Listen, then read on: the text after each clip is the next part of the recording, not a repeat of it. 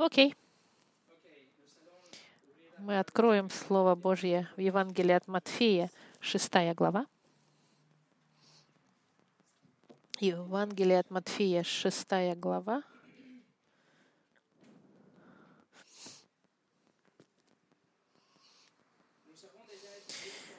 Мы уже изучили с вами, насколько познание характера Бога может изменить нашу молитвенную жизнь. Характеристики Бога, я вам говорю, это ключ к открытию дверей чудес молитвы.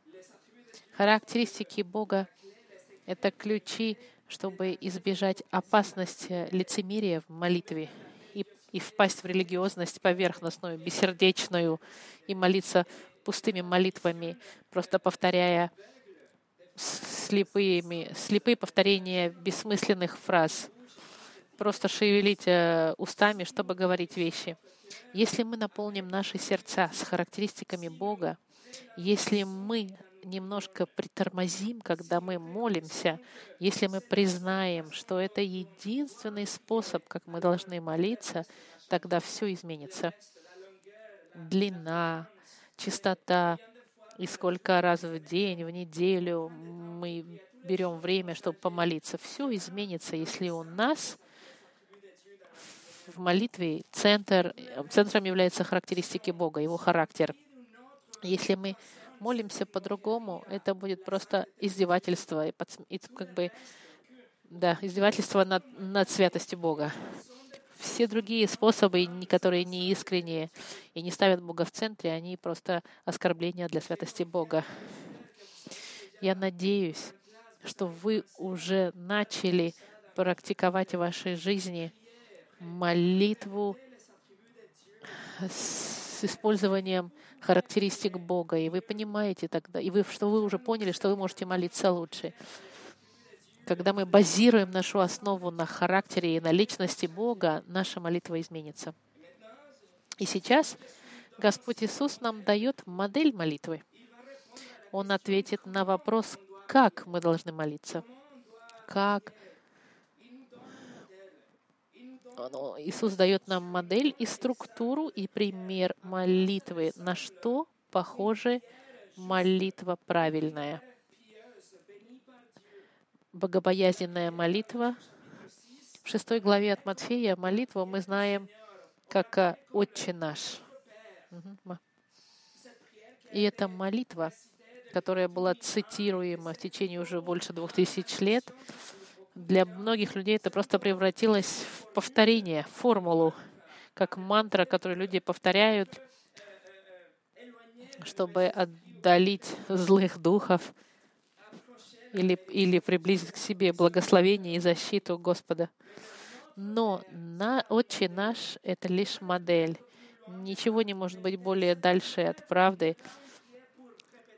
Эта молитва не молитва, чтобы повторять ее, чтобы быть удачливым. Господь дает нам модель, чтобы мы могли потом сформировать нашу молитву вокруг этой модели. Эта молитва никогда не была предвидена, чтобы ее просто повторяли без, без, безмысленно, бессердечно, как лицемера, которых мы с вами четыре, как это баталогео, много, много слов э, без, бессмысленных. И это мы с вами изучаем уже в третье воскресенье подряд. подряд да. Помолимся же вместе. Начало.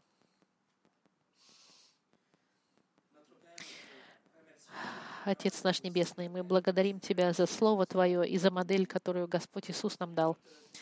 Мы просим Тебя, Господь, чтобы Ты нас окунул в Твои милости, в мудрости и наполнил нас Твоим Духом, чтобы мы могли понять и, и чтобы мы могли жить по этой модели, Господи. Я молю, Господь, чтобы наша жизнь молитвенная каждого из здесь, братьев и сестер, была изменена революционным образом, чтобы мы могли видеть Твою славу через молитву. Спасибо, что Ты даешь нам это время вместе, и мы отдаем это время в Твои руки. Именем Иисуса мы молимся. Аминь. Сегодняшнее послание называется «Когда вы молитесь», часть третья. Мы зачитаем наш текст, 6 глава от Матфея, с 5 по 13 стих. С 5 по 8 стих мы уже изучили, но начиная с 9 стиха Иисус будет уже э, делать то, что Он объяснял. Окей, начинаем, да, с 5 стиха. «И, когда молишься, не будь как лицемер, которые любят в синагогах и на углах улиц, останавливаясь молиться, чтобы показаться пред людьми. Истинно говорю вам, что они уже получают награду свою. Ты же, когда молишься, войди в комнату твою и, затворив дверь твою, помолись Отцу твоему, который в тайне. И Отец твой, видящий тайное, воздаст тебе явно. А молясь, не говорите лишнего, как язычники, ибо они думают, что в многословии своем будут услышаны. Не уподобляйтесь им, ибо знает Отец ваш, в чем вы имеете нужду, прежде вашего прошения у Него. Молитесь же так. Отче наш, сущий на небесах, да светится имя Твое, да придет царство Твое, да будет воля Твоя и на земле, как и на небе. Хлеб наш насущный дай нам на этот день и прости нам долги наши, как и мы прощаем должникам нашим. И не веди нас во искушение, но избавь нас от лукавого, ибо Твое есть царство, и сила, и слава во веки. Аминь.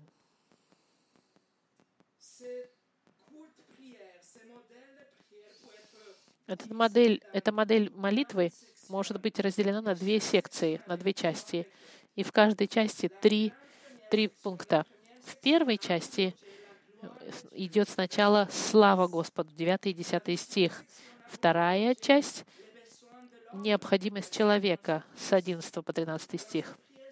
Эта молитва — это как бриллиант многогранный, в котором много углов, которые мы можем изучать и оценить. Сегодня мы начинаем с 9 стихом, чтобы изучить этот бриллиант. И мы увидим четыре э, грани этого бриллианта. В девятом стихе вот написано, «Молитесь же так, Отче наш, сущий на небесах, да светится имя Твое». Первое. Предписание Бога начинает стихи, говоря, «Молитесь же так». Вспомните, друзья мои, что Иисус только что осудил повторения бессмысленные в седьмом стихе. Он запретил эти, эти повторения и, и религиозные фразы. Поэтому эта модель не имеет в виду молитвы, которая должна быть повторяема бессмысленно. Девятый стих начинается «молитесь же так». Так. И последовательно, и так. Молитесь вот так. Очень важно понять, что Иисус в этой молитве делает как бы заключение того, что он сказал с 5 по 8 стих. Он начинает в 9 стихе, в оригинальном тексте, он говорит, «Итак, молитесь же так». После того, как вы поняли предыдущие три стиха, которые мы изучили на прошлой неделе, он дает нам заключение.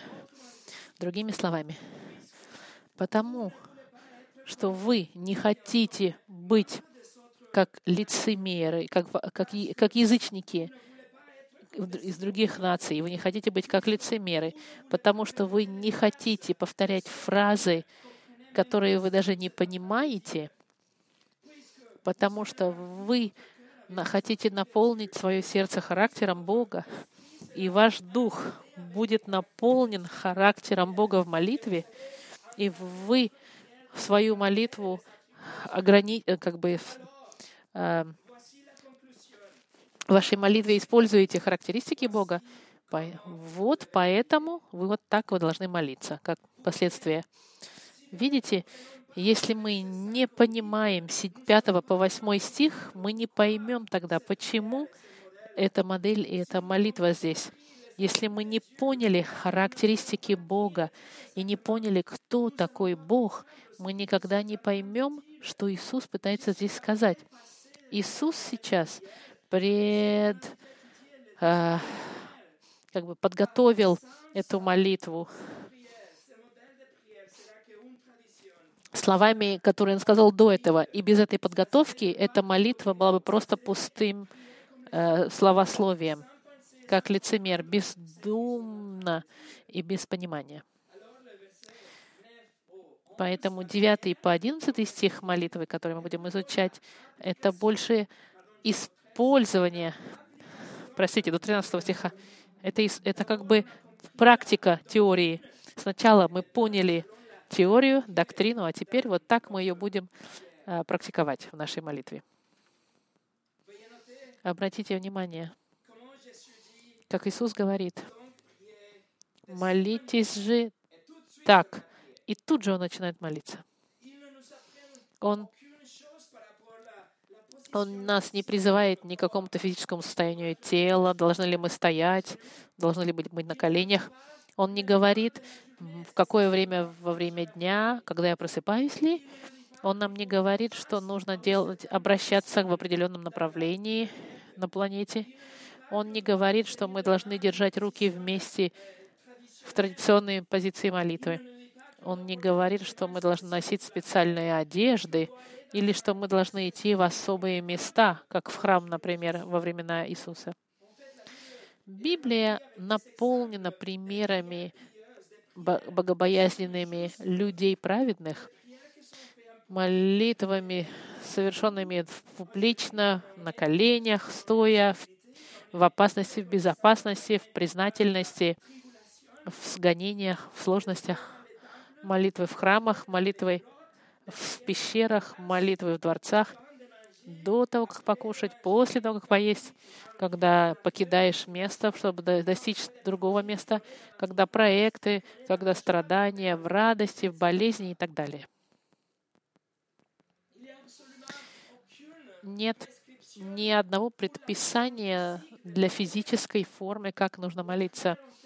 Молитва должна быть, это как общение постоянное с Богом. Павел — пишет в послании к Ефесянам, что мы должны молиться постоянно. Молитесь постоянно. И в послании к фессалоникийцам он, он говорит, молитесь без остановки. Мы должны постоянно иметь общение с Богом. И именно это и, и зачитывается. Зачитывается мотивация нашего сердца и то, что находится внутри молитвы. Наша, наша молитва сначала ваша мотивация и то, что вы говорите. И это все. Поэтому в очередной раз Иисус нас не учит одной определенной молитве. Он нам не говорит, что мы должны запомнить эту молитву. Он нам дает всего лишь модель молитвы. В Евангелии от Люки в 11 главе один из апостолов спросил, «Покажи нам, как молиться». И Иисус дает точно такую же модель. Это не, это не какой-то набор слов, которые мы должны запомнить. Он нам дает модель, по которой мы должны, которую должны мы понять, и по ней мы, по ней мы молимся. В 11 главе от Луки в первом стихе сказано, Случилось, что когда он, Иисус, в одном месте молился и перестал, один из учеников его сказал ему, «Господи, научи нас молиться, как и Иоанн научил учеников своих». И тут же Иисус начал молиться эту же молитву «Отче наш». Почти идентичную, очень похожую, даже если они два, две разных, два разных э, момента, это показывает нам важность этой модели молитвы. Конечно, если мы запомним эту молитву, или мы, если уже ее выучили наизусть, и если мы молимся этой молитвой, конечно, это не грех. Конечно, мы можем цитировать эту молитву так же, как и любую другую строку из Библии.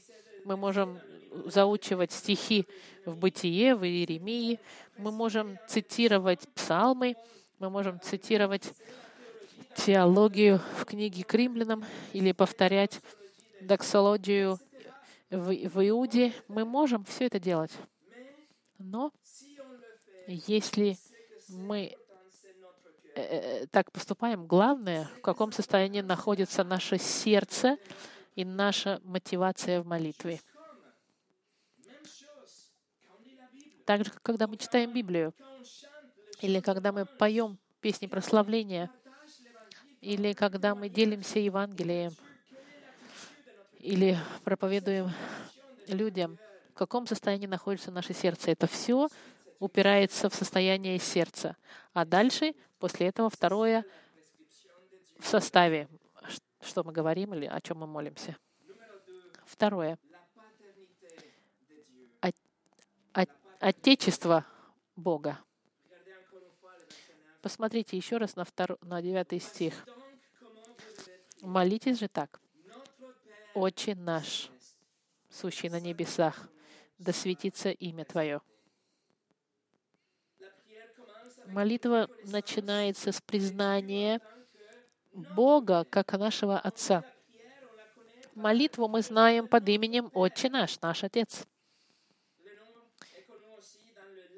В латинице это Патер Ностре, это наш Отец. И самое первое, что мы видим в этой модели, Иисус нам дает инструкцию. Послушайте внимательно. Иисус нам говорит, что молитва направлена к Отцу. Не Иисусу, не Духу Святому, не какому-то общему Богу, не звездам на небесах, и ни, ни в коем случае не святым и не Деве Марии, а Отцу. Способ, чтобы приблизиться к Богу напрямую, мы молитесь Отцу. Но мы молимся Отцу именем Иисуса. Мы приходим к Отцу через Христа. Мы приближаемся к Отцу с Господом Христом как нашим представителем.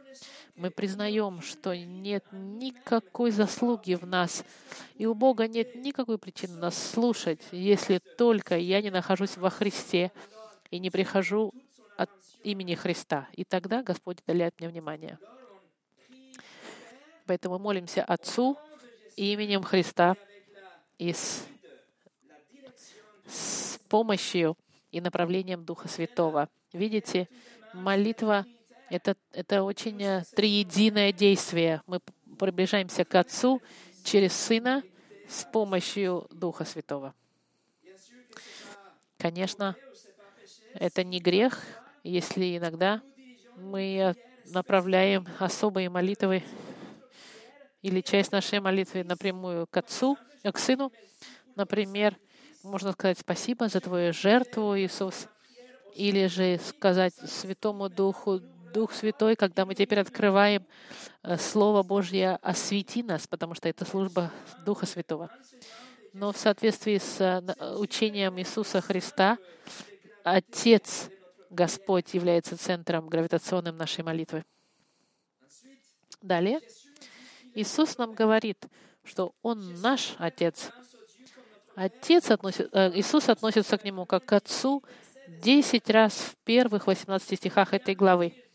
И Он уже дважды повторил это в седьмом стиху. Он называет Отца Отцом Своим, и одновременно в девятом стихе Он подтверждает, что верующие, народ Божий, они являются частью семьи Господа — он наш Отец тоже. И это, друзья мои, значит, включает в себя, что эта молитва, она только для христиан, только для детей Господа, те, кто имели раскаяние и веру во Христа. Это привилегия называть Бога нашим Отцом. И это благословение приближаться к Нему, как к нашему Отцу. И эта привилегия принадлежит только новорожденным христианам. Иоанн сказал всем тем, кто Иисус дал право быть детьми Господа. Так, а тем, которые приняли Его верующим во имя Его, дал власть быть чадами Божьими, которые не от крови, не от хотения плоти, не от хотения мужа, но от Бога родились. Поэтому вопрос для нас должен быть такой. Приняли ли мы Господа Христа? Поверили мы в Его имя? Видели ли вы вашу нужду в Спасителе? Поняли ли вы вес вашего греха, который вас осуждает и приводит вас к правосудию Господа? Вы столкнетесь лицом к лицу с Богом трижды святым. Со своих грехах вы с Ним столкнетесь, и Бог будет наказывать каждый ваш грех. И Он пообещал грешников отправить в ад навечно. Но Иисус Христос — это Спаситель мира. И именно поэтому Он пришел, чтобы спасти грешников и отмыть нас, и дать нам новое сердце с новыми желаниями. Он пришел, чтобы спасти грешников, среди которых я тоже он прожил эту совершенную жизнь, которую вам дал, и теперь Он отдает эту совершенную жизнь вам в обмен на ваши грехи. И Господь вас будет видеть, как если вы были совершенны, потому что совершенство Христа будет проживать в вас. Он не увидит ваших преступлений, потому что ваши преступления, они были уже вознесены на крест и наказаны на кресте. Видите? Если вы должны увидеть, что вы нуждаетесь в спасении, в Спасителе, потому что Он умер и воскрес на третий день. И если вы раскаетесь в ваших грехах и доверитесь Христу только, Он вас простит и, и даст вам право стать детьми Божьими и иметь отношения Отец и Сын, Отец и Дочь с Богом Всемогущим. Падшие падшее человечество не является детьми Господа. В книге, в Библии и в послании к римлянам сказано очень четко, что мы — дети гнева. И Иисус говорит, что неверующие — это дети дьявола, которые, потому что делают волю, противоположную воле Господа. Это только благодаря тому, что вы в Христе, и мы представлены Христом, только тогда мы получаем это положение сыновей и дочерей. Мы усыновлены и удочерены, и у нас прямые отношения с Богом, не как с царем. У нас отношения с Ним интимные, отношения любви, как с Отцом. Но совершенным Отцом, не земным Отцом с недостатками, а Отцом совершенным. Будьте внимательны на эти стихи. Послушайте, если вы христианин, эти стихи относятся к вам. Эти стихи написаны для вас, и не важно, что вы думаете в отношении вас и о себе. Вот ваша прав- правда обо вас. Послание Галатам. Но когда пришла полнота времени, Бог послал Сына Своего, Единородного, который родился от жены, подчинился закону, чтобы искупить подзаконных, дабы нам получить усыновление. Статус усыновления. В послании к римлянам сказано, «Ибо все, водимые Духом Божьим, суть сыны Божьи, потому что вы не приняли духа рабства, чтобы опять жить в страхе, но приняли духа усыновления, которым взываем Авва Отче». Друзья мои, когда вы молитесь, не пропускайте возможность называть Бога вашим Отцом.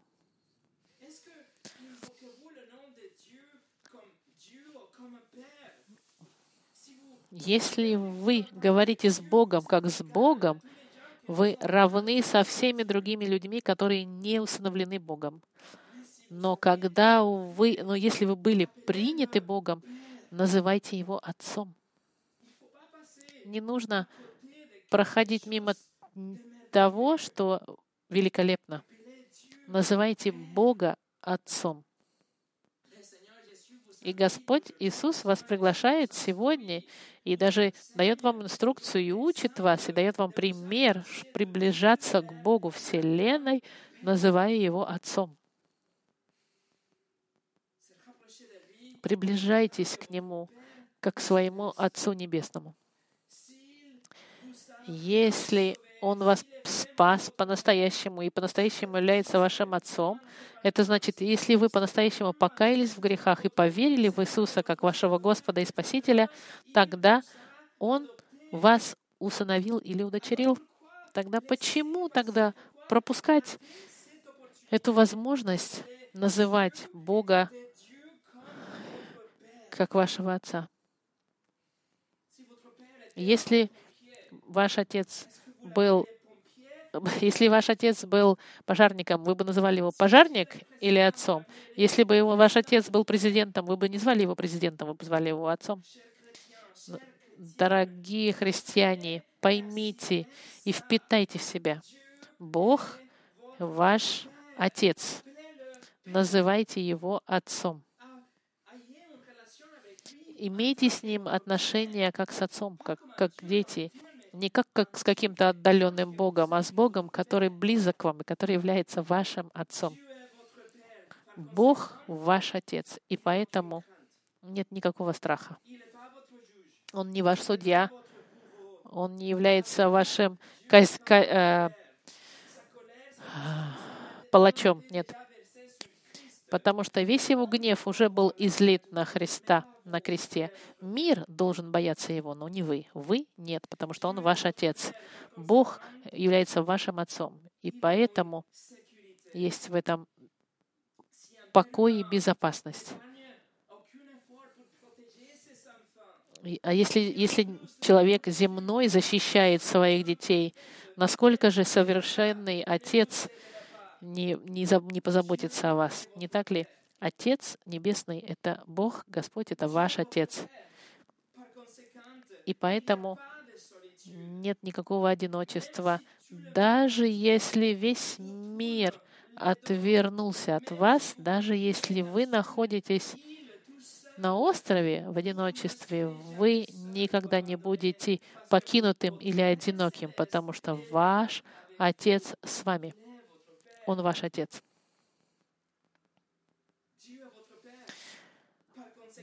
Потому что Бог является вашим Отцом, и как последствие Он вас снабжает. Если Иисус говорит, мы, будучи злыми, даем подарки нашим детям, насколько же больше Бог нам даст то, что нам нужно. Бог нам никогда не даст что-то, чтобы навредить нам. Почему? Потому что Он наш Отец. Бог — это ваш Отец, и поэтому должно быть послушание. Если Иисус Христос является настоящим, являющийся настоящим Сыном Господа, послушался Господа до смерти, насколько же мы, как усыновленные, удочеренные дети, должны подчиняться воле Господа, как сказано в Писании. Послушание, на самом деле, это доказательство нашего настоящего спасения и усыновления. Видите, Отец, Бог — это ваш Отец, друзья мои. Я бы так хотел, чтобы эта истина, она у вас запечатлелась в ваших сердцах навсегда — и чтобы эта истина могла повлиять на все аспекты вашей жизни. Бог ваш Отец. Он является вашим Отцом и всегда будет вашим Отцом. Как Джей Пакер сказал, Отец — это христианское имя для Бога.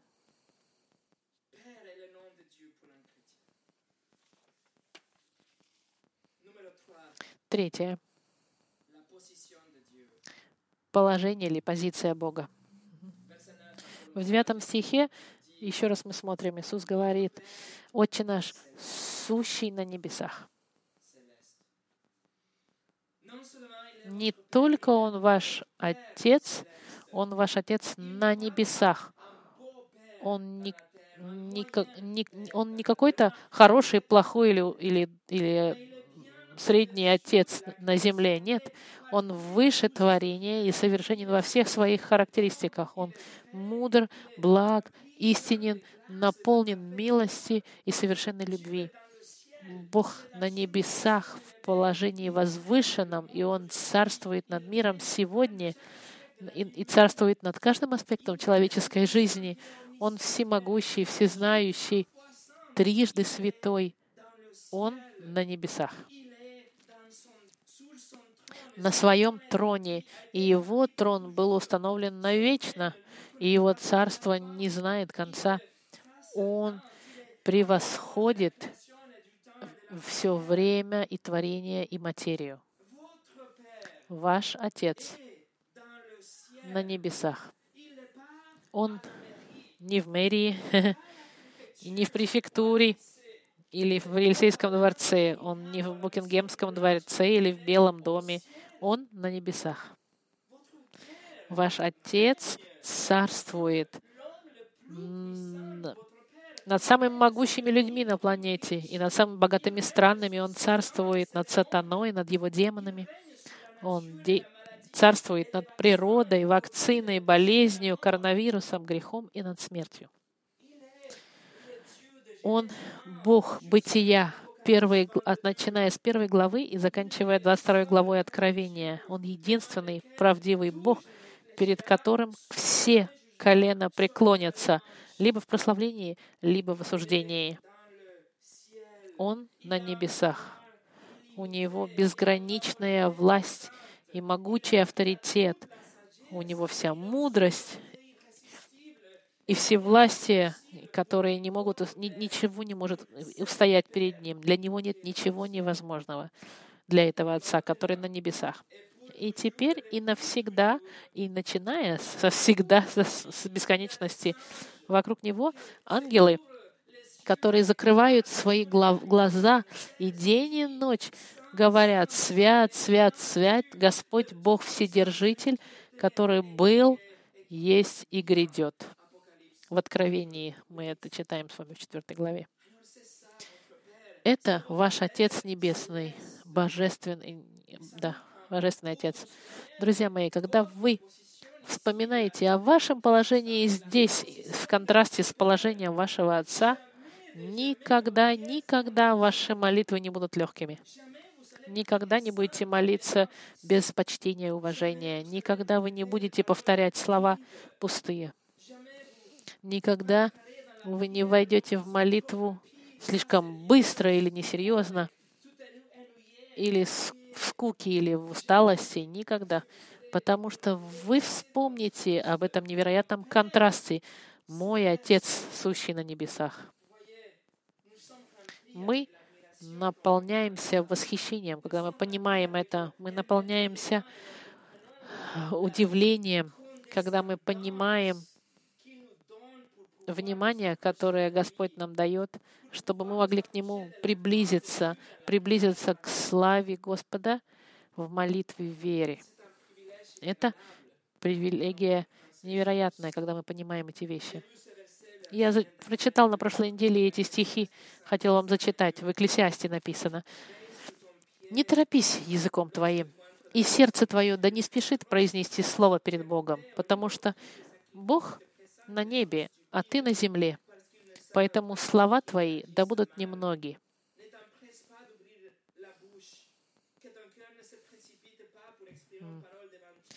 Ибо, ибо как... Да.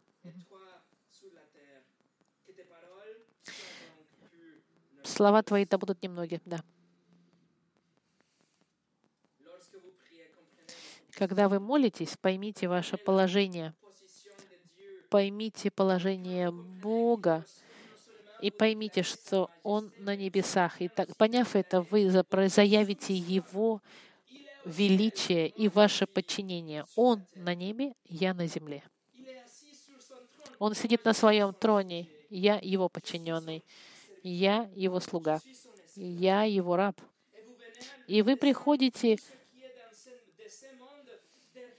вы приходите к нему, оставляя все в этом мире. Вы подходите к трону Господа в восхищении, без отвлечений, без каких-либо недостойных мыслей, без греха, без вины.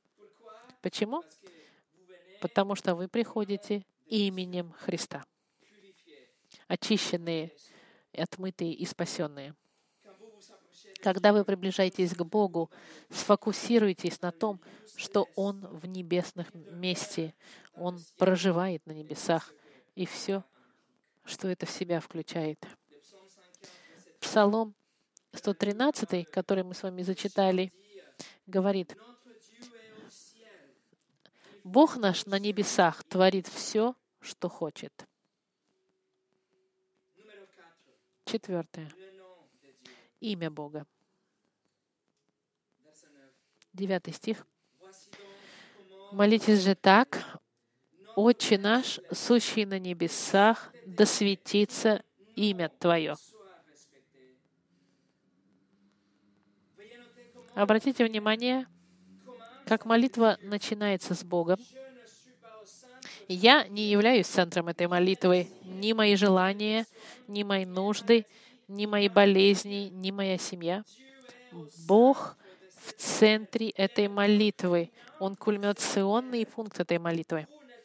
Вы не являетесь главными героями фильма. Бог является. Он царь и центр притяжения, гравитации. Будьте внимательны, как Иисус во всей этой молитве и в этой модели использует только множественные местоимения. Отче наш, прости нам, дай нам. Обратите внимание, э, я в единственном числе не существует в этой молитве. Мы, он не используется в этой молитве «я». Нету места для эгоистических молитв здесь.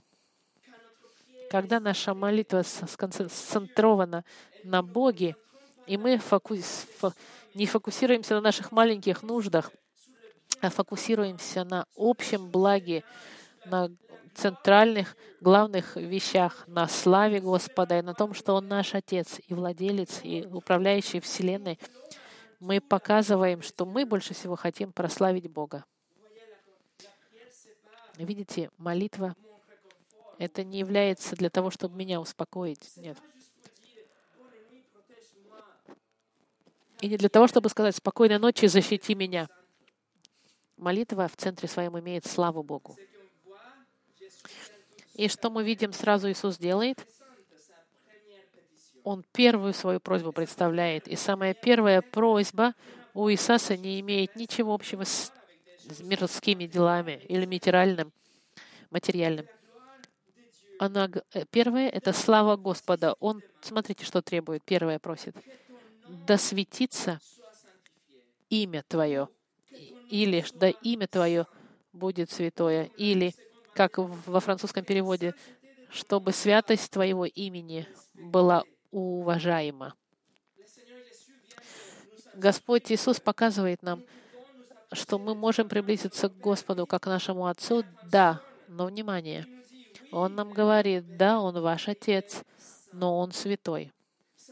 Это значит, Иисус сразу же, сразу же ограничивает любую фамильярность и называть Отца сентиментальным, Бога Отцом сентиментальным образом, или использовать имя Господа, или, э, или, или использовать уменьшительно-ласкательные имена в, в, в отношении Господу. Он говорит, а Бог — это ваш Отец, но Он святой и имя Его свято. И когда мы говорим об Его имени, мы не говорим об, об имени, которое было дано Моисею и Иегова. Нет, мы говорим о общем названии Бога, которое в себя включает полностью Бога. Имя Бога показывает всю полноту Бога, все Его характеристики, всю Его волю, все, все что Господь написал. Например, в Псалме 19 сказано, Иные колесницами, иные конями хвалятся, а мы именем Господом нашего хвалимся.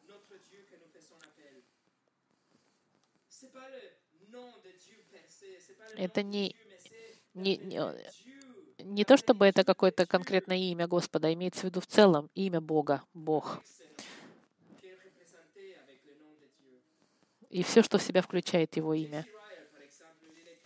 Джейси Райл написал, под именем Господа мы подразумеваем все его характеристики, которыми, э, через которые он открылся нам. Его власть, мудрость, святость, правосудие, благость и, и милость. спраш... прося, чтобы оно осветилось, мы и подразумеваем, чтобы, чтобы имя Господа было известно и прославлено. И слава Господа — это первое, что должно быть в мыслях э, верующих. Так же, как Иисус сказал, да будет Твое имя уважаемо, да будет оно, а в греческом это будет оно освящено, святое, отставленное в сторону, будет оно особое. Самая первая просьба Иисуса, чтобы имя Бога, вся полнота Его была признана как святое. Чтобы все, все те вокруг меня признали Бога как святого. Бог, который должен быть а, прославляем и уважаем, как Он заслуживает того. Это имя Бога. Чтобы оно было оставлено в сторону и освящено, чтобы оно не было одинаковым с именами других людей, чтобы к нему относились особенно, с особым почтением, с особым уважением. Понимаете, эта просьба Иисуса — это противоположность богохульству. Богохульство — это взять имя Господа с легкостью.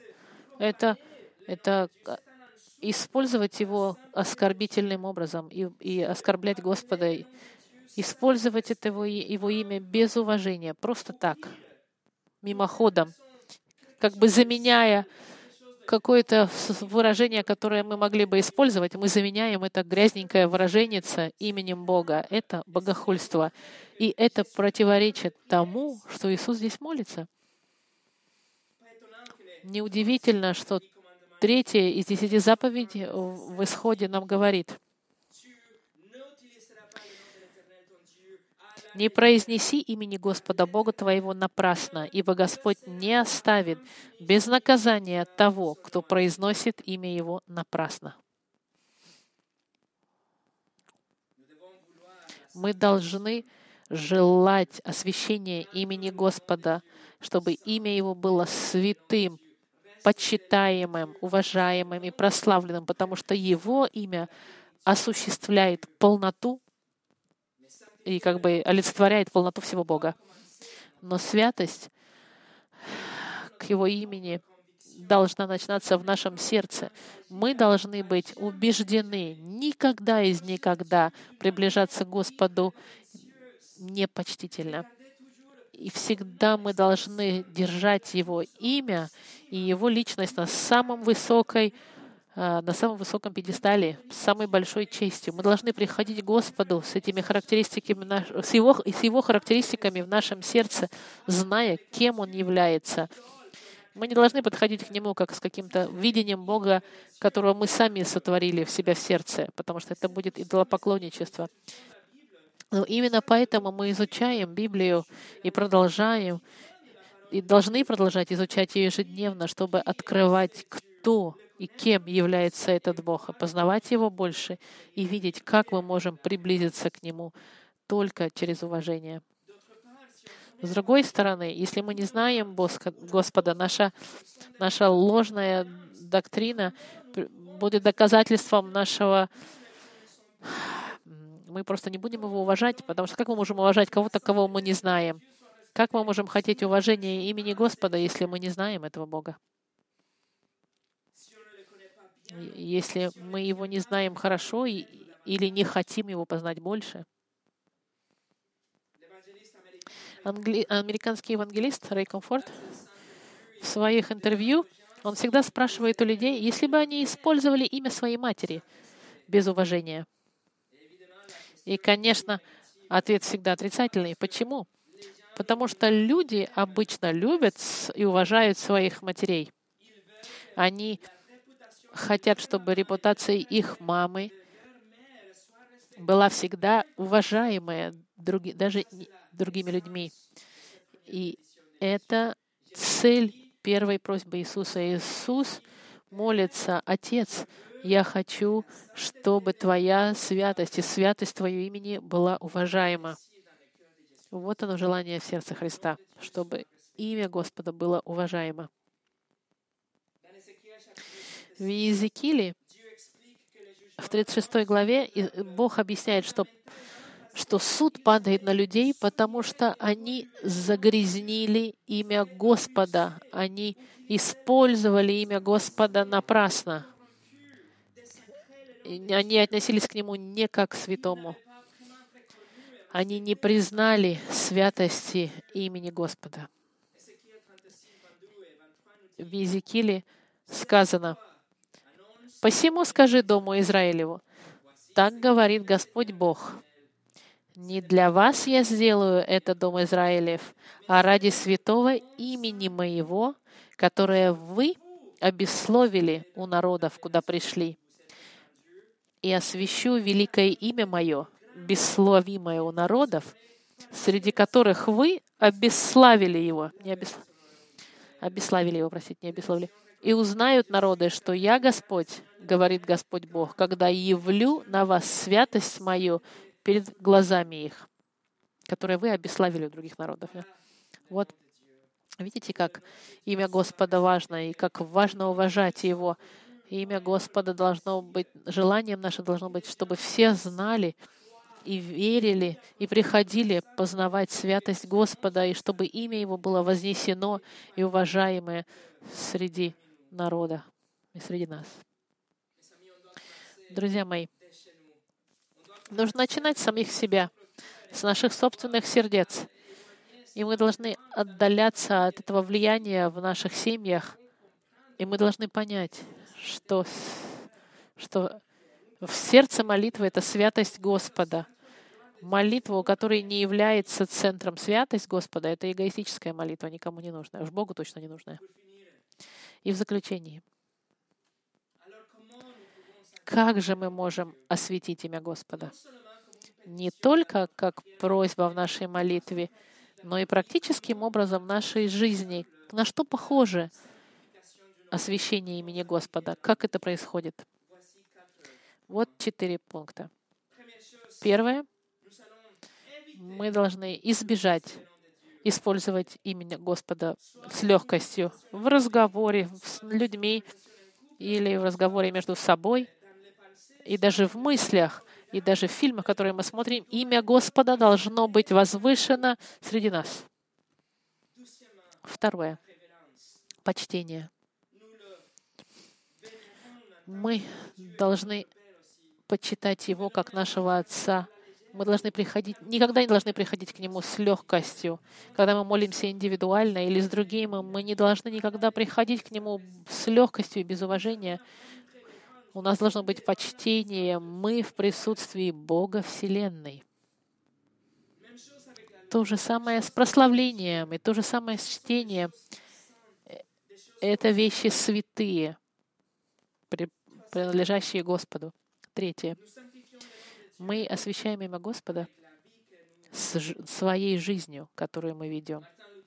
Мартин Лютер был прав, когда он сказал, мы лучше почитаем имя Бога, когда наши жизни и наши доктрины по-настоящему христианские. Нашей жизнью мы можем показать наше уважение Господу. Мы будем благословлять и освящать имя Господа в наших мыслях, в наших желаниях, в наших сражениях со своей плотью собственной, в наших развлечениях, которые мы будем выбирать, как мы будем тратить наше время или наши деньги, куда направлено наше сердце. Хотим ли мы прийти в церковь, изучать Слово Божье. Своей жизнью мы покажем наше уважение Господу и освящение Его имени. Мы освящаем имя Господа также, когда мы подчиняемся Его воле, когда мы слушаемся то, что Он уже открыл в Слове Своем. И если мы живем в непослушании, мы даже и в реальной жизни берем, используем Его имя напрасно. Если мы говорим, что мы верим в Бога, и Иисус является нашим Господом, а живем как мирские люди, мы оскорбляем Господа и используем Его имя напрасно. Царь Давид молился в 18 псалме. «Да будут слова уст моих и помышления сердца моего благоугодны пред Тобою, Господи, мой, моя скала и мой искупитель. Четвертое. Давай, э, что может быть более прославляющее, чем говорить вокруг вас о Господе Христе и о спасении, которое Он дает через милость? Таким образом вы прославляете Господа. Что может быть более освещающее, чем познание того, что грешник пришел к спасению, и от сопротивления он приходит к прославлению. И все это через великую а, милость нашего Отца. Мы таким образом прославляем Его Господа, когда мы свидетельствуем о Господе Христе, когда мы рассказываем о Его совершенной жизни, о Его воскрешении и об Его возврате. Вот, друзья мои, это модель молитвы, которую Иисус нам оставил. Мы видели, что нет особых у него предписаний кроме нашего, нашей мотивации и, и состава нашей молитвы. Мы видели, что мы должны обращаться к Господу как к Отцу, и если мы это делаем, мы пропускаем невероятные вещи. Мы молимся как лицемеры или как неверующие даже, у которых нет Отца.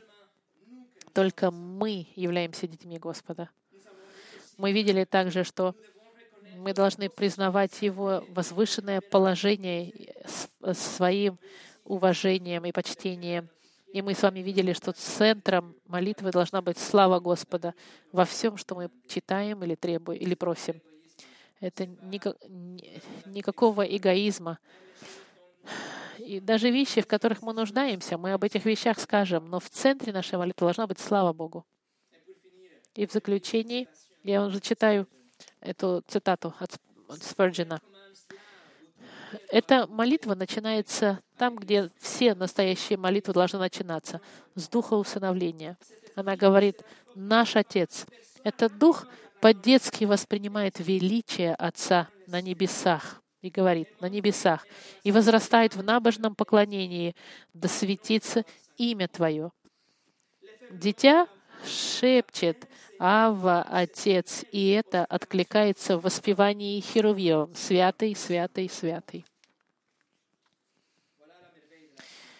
Вот она, э, чудо молитвы. Помолимся вместе. Наш Отец,